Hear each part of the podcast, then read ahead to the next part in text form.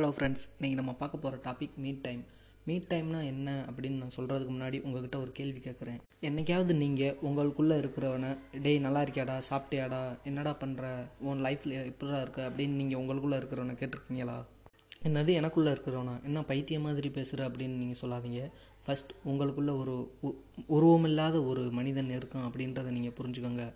அதுதான் ரியாலிட்டியும் கூட. உங்களுக்கான நேரத்தை நீங்கள் எவ்வளோ நேரம் செலவழிக்கிறீங்க அப்படின்றதுக்கு பேர் தான் மீட் டைம். உங்களுக்கு புரிஞ்சிருக்கும்னு நினைக்கிறேன்.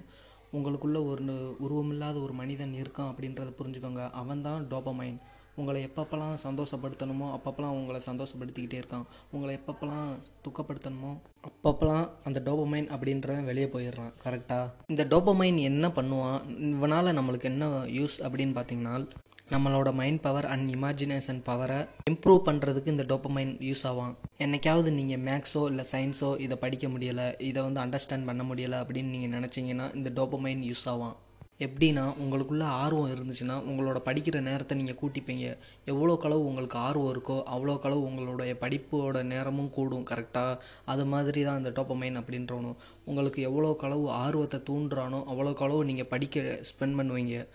அதனால இந்த டோப்பமைன் அப்படின்றவங்க வந்து எப்போவுமே நம்மளுக்கு யூஸ் ஆகும் நம்மளுடைய வயசாகும்போது கூட இந்த இமேஜினேஷன் நம்மளுடைய மைண்ட் பவர் இது எல்லாத்துக்குமே காரணம் இந்த டோப்பமைன் தான். இதை நீங்கள் உங்கள் சந்தோஷத்துக்காக பயன்படுத்திக்கிட்டிங்கன்னா உங்களுடைய mind power and imagination power உங்களுக்கு எப்போவுமே இருக்கும்.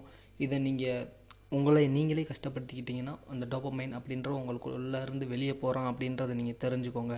இந்த டாபிக் உங்களுக்கு பிடிச்சிருக்கும்னு நினைக்கிறேன். லைக் பண்ணுங்கள் இந்த போட்காஸ்ட்டை விடாமல் கேளுங்க. And thank you friends